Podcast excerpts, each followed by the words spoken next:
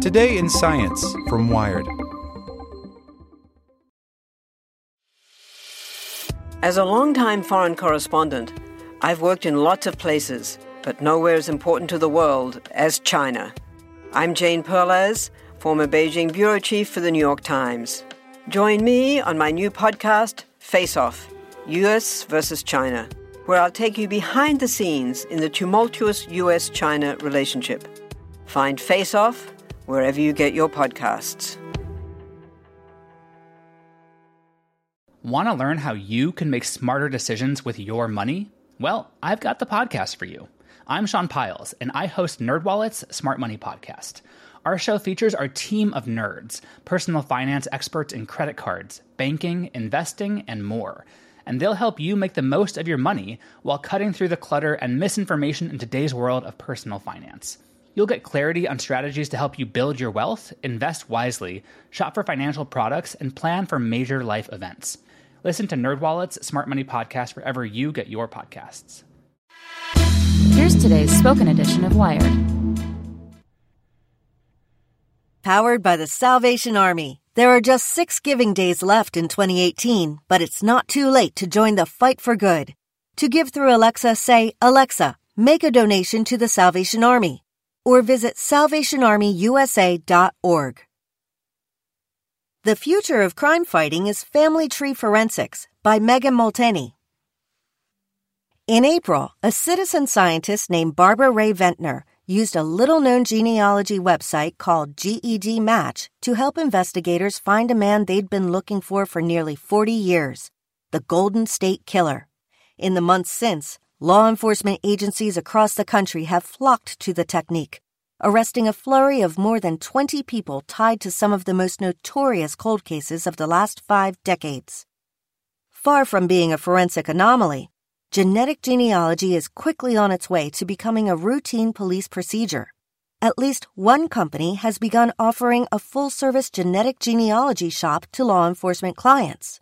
And Rae-Venter's skills are in such high demand that she's started teaching her secrets to some of the biggest police forces in the U.S including the Federal Bureau of Investigation.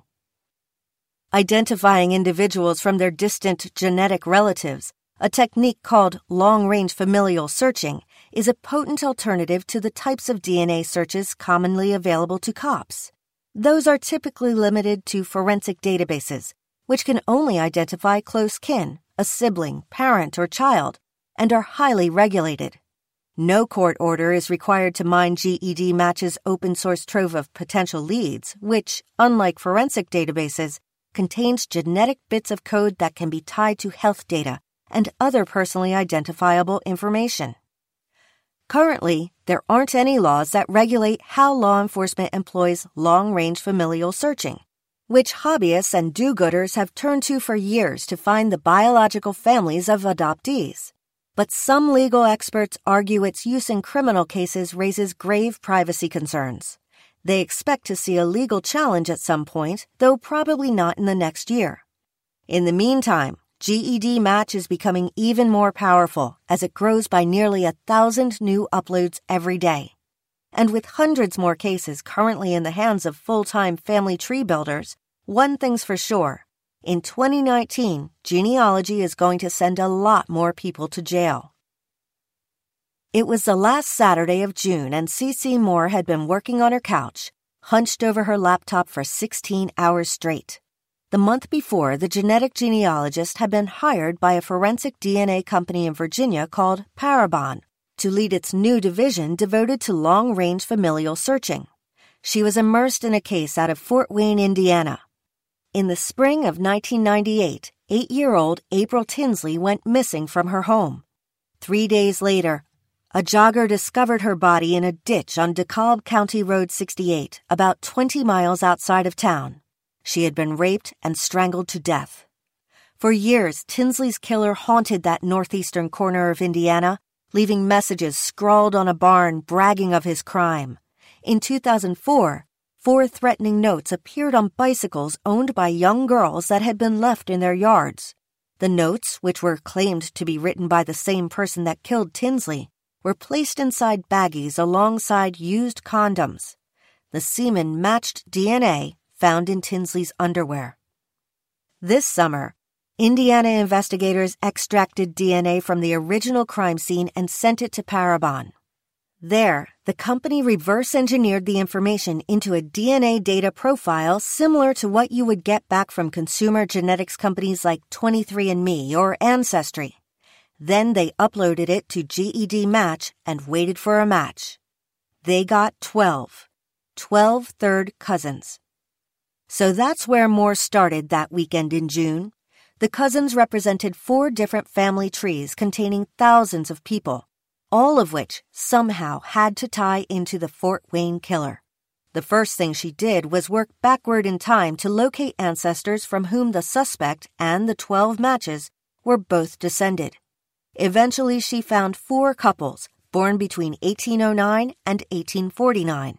Once she had them, she could move forward in history, building out family trees of every generation until the present. She did this by tracking names and faces through census records, newspaper archives, school yearbooks, and social media. By the time night fell over her home in San Diego, she had begun to close in on a single branch into which the four genetic tributaries all ran. From there, things moved quickly. As the clock ticked past midnight, she found the relatives that had struck out for Indiana. It didn't take much longer to circle in on two brothers who lived in the area where Tinsley was murdered. Full siblings are as close as genetic genealogy can get. But Moore had a hunch. One brother struck her as a recluse. He had no wife or kids. He lived in a trailer. There were no pictures of him anywhere, and his family never mentioned him on Facebook. Moore laid this all out for the Indiana investigators. A few days later, they came back to her with a photo of one of the two brothers, with a handwritten note underneath. She gasped. I thought it was him, but I wasn't sure until I saw his writing, Moore says. It was the same as those notes and that barn. Indiana authorities staked out the trailer the first week of July and collected a piece of trash with the suspect's DNA on it. Lab tests confirmed that the DNA recovered from the condoms in 2004 and the crime scene in 1988 belonged to the same man 59 year old John Dale Miller. Police arrested him July 15th. According to local reports, when the police asked him why they were at his home, Miller replied, April Tinsley. On Friday, December 7th, Miller pled guilty in the Allen County Courthouse to murder and child molestation as part of a plea agreement. On December 21st, a judge sentenced him to 80 years in prison. Miller is the first person genetic genealogy has put away for good. There could soon be others. Parabon has made public its involvement in 20 solved cases so far, with eight more undisclosed. Of those, at least four of the suspects were already deceased. The company was able to get up and running quickly after the Golden State Killer news broke the ice, because it had already created 100 or so genetic profiles through its phenotyping service, which creates a composite image from DNA for police to circulate in hopes of getting a lead. After hiring more, they quickly brought on three more genetic genealogists over the summer and are in the process of hiring one more. The company says it's now uploaded 200 profiles to GEDMatch which represent cold cases from nearly as many law enforcement agencies scattered around the U.S. Parabon is actively working on 40 such cases. Some of those include active cases, not just crimes committed decades ago. For example, in April, exactly a week before the Golden State Killer announcement, a man broke into a residence in the red rocked southern Utah town of St. George and sexually assaulted the 79 year old woman who lived there. Three months later, authorities arrested a suspect, Spencer Glen Monnett, based on Moore's genetic detective work. She says everyone clears their schedules to prioritize any active cases. At the moment, Parabon is working on at least one other active case involving a serial offender, but the company expects it to become a bigger part of what they do in 2019. In these active cases that come back with no match in CODIS, the federal offender database, law enforcement are realizing they don't have to wait until every last avenue has been exhausted before coming to us, says Ellen Greytak, who runs the company's Advanced DNA Services division. genetic genealogy can be a tool to use right away. Rae-Venter, the genetic genealogist who cracked the Golden State Killer case, has also begun taking on active cases with a small team of volunteers who mostly work pro bono. Right now, she's spending 12 to 15 hours a day, six days a week, trying to track down a serial rapist who is still out there committing crimes. In addition to that one, her consultancy group is working through a backlog of 25 to 30 more cold cases.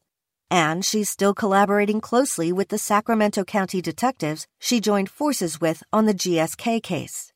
Rae-Venter says a large part of their queue are referrals from the FBI. Indeed, the feds can't seem to get enough of her. Earlier this year, the FBI flew Rae-Venter to Houston, Texas, to give a seven hour presentation on genetic genealogy to a room of a hundred people, mostly federal agents, some local police officers, and even one Texas Ranger in a signature white rancher style cowboy hat. It's really catching people's attention, she says. While family historians such as herself may be leading the way in this emerging field, she thinks it makes more sense to train and perhaps even certify law enforcement rather than try to pull from the hobbyist community. Ultimately, she believes every major law enforcement agency will have its own specialists on staff. I think this belongs to detectives, not genealogists, says Rae-Venter. As an example, she points to the arrest in September of the man believed to be the NorCal rapist, another serial offender who terrorized victims in six California counties over a 15 year period beginning in 1991. Detectives from the Sacramento District Attorney's Office, who Rae-Venter had trained, uploaded a genetic profile of the suspect and built out family trees on their own. According to the DA's office, they singled out the man arrested, Roy Charles Waller, in just 10 days. Genetic genealogy alone isn't enough to make an arrest. Investigators have to do confirmatory DNA testing by retrieving bits of genetic material from the suspect, usually pulled from his or her trash, and comparing them to DNA found at the crime scene. But legal scholars worry that the widespread adoption of long range familial searches will expose vast numbers of innocent people to genetic surveillance. GEDMatch, which currently houses 1.2 million profiles from folks who've had their DNA analyzed at places like 23andMe and Ancestry, can now be used to identify at least 60% of all Americans with European ancestry, regardless of whether they themselves have ever been tested. That's according to two recent analyses by genetics researchers, who expect databases like GEDMatch to grow so big in the next few years that it will be possible to find anyone from just their DNA, even if they haven't voluntarily put it in the public domain. You can't claw back the profile of your third cousin once removed who you don't even know exists, says Erin Murphy, a law professor at New York University Law School and an expert on familial DNA searches. If someone gets ensnared in a long range familial search, she says, they're going to have very little legal recourse. These searches throw into sharp relief how current privacy protections under the Fourth Amendment are insufficient to contend with what technologies are available to police in 2018. There's not a lot of data yet on whether the general public believes police should have access to non criminal genetic databases. But initial surveys suggest that the majority of Americans are most supportive of such searches when they're used to go after violent offenders. Approval drops from 80% to less than 40% for pursuing people who've committed nonviolent crimes. As long as genetic genealogy remains resource intensive, it's unlikely to be used to catch thieves or drug dealers. But even that appears to be changing. As more people send in their spit to DNA testing companies and upload their results to GEDMatch, matches will become more frequent. Curtis Rogers, the website's 80 year old co creator, says the site has grown by about 200,000 profiles since it changed its terms in May and its search capabilities just got more powerful. Last week, Rogers' team of retired computer engineers rolled out an update that will let people see more matches with even more distant relatives. They also added a tool he calls Revolutionary that will help sleuths decide if a small piece of DNA is a real match or just noise.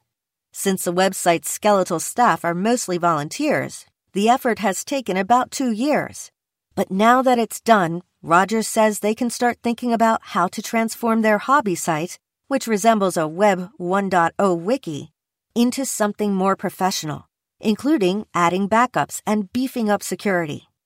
We want to make sure it's something that is around for the long term, he says. Want to learn how you can make smarter decisions with your money? Well, I've got the podcast for you. I'm Sean Pyles, and I host NerdWallet's Smart Money Podcast. Our show features our team of nerds, personal finance experts in credit cards, banking, investing, and more. And they'll help you make the most of your money while cutting through the clutter and misinformation in today's world of personal finance. You'll get clarity on strategies to help you build your wealth, invest wisely, shop for financial products, and plan for major life events. Listen to NerdWallet's Smart Money Podcast wherever you get your podcasts.